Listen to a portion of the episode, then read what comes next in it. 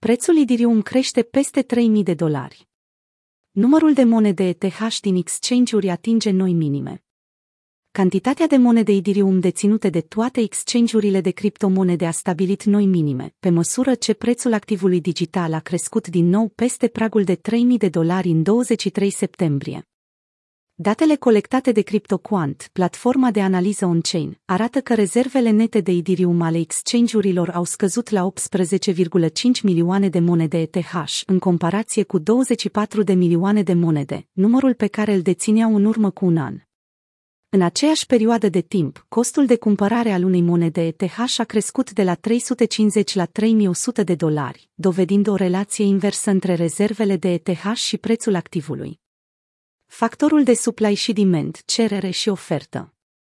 O rezervă mai mică a exchange-urilor indică faptul că traderii preferă să facă hold monedelor spot în loc să le tranzacționeze pentru alte active digitale sau monede fiat. Astfel, dacă cererea pentru pentru monede tinde să crească, lipsa supply-ului necesar conduce la o creștere a prețului. Se pare că moneda nativă a rețelei Dirium se încadrează în clasica situație bullish. Supply scăzut, cerere ridicată. De exemplu, Deprader a raportat că valoarea totală blocată în aplicațiile descentralizate ale industriei a ajuns la 142 de miliarde de dolari, din care 68% a fost contractată pe rețeaua Ethereum până în august 2021.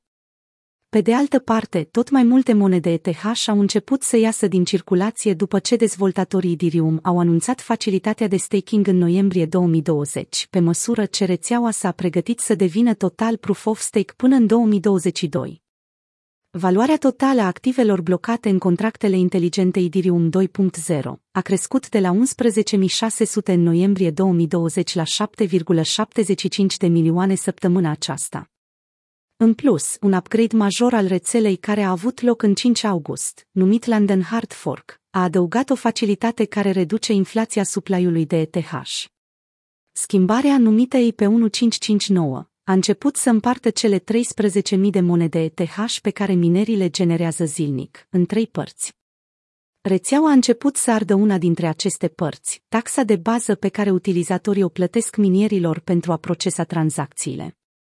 Drept rezultat, mai multe monede ETH au ieșit din circulație. Portalul de monitorizare al blocurilor, watchtheburn.com, a subliniat faptul că IP1559 a contribuit la arderea a peste 352.000 de monede ETH, care valorează aproximativ 1,1 miliarde de dolari, la prețul curent. Lark Davis, un analist independent al pieței, a spus că desfășurarea curentă a raportului dintre cerere și ofertă în piața Idirium va ajuta prețul activului digital să crească până la 10.000 de dolari.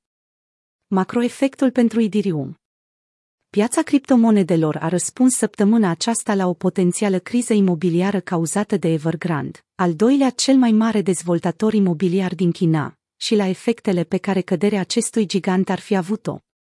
Rata de schimb a parității ETH-USD a scăzut cu 20% în primele două zile ale săptămânii, ajungând să tranzacționeze 2650, conform datelor furnizate de TradingView și FTX, pe măsură ce investitorii și-au limitat expunerea în piețele de risc și au migrat către investiții mai sigure, precum dolarul american sau obligațiuni de stat. Temerile față de incapacitatea conglomeratului China Evergrande Group de a nu putea să-și plătească datoriile către creditori, au alimentat scăderile observate pe piață.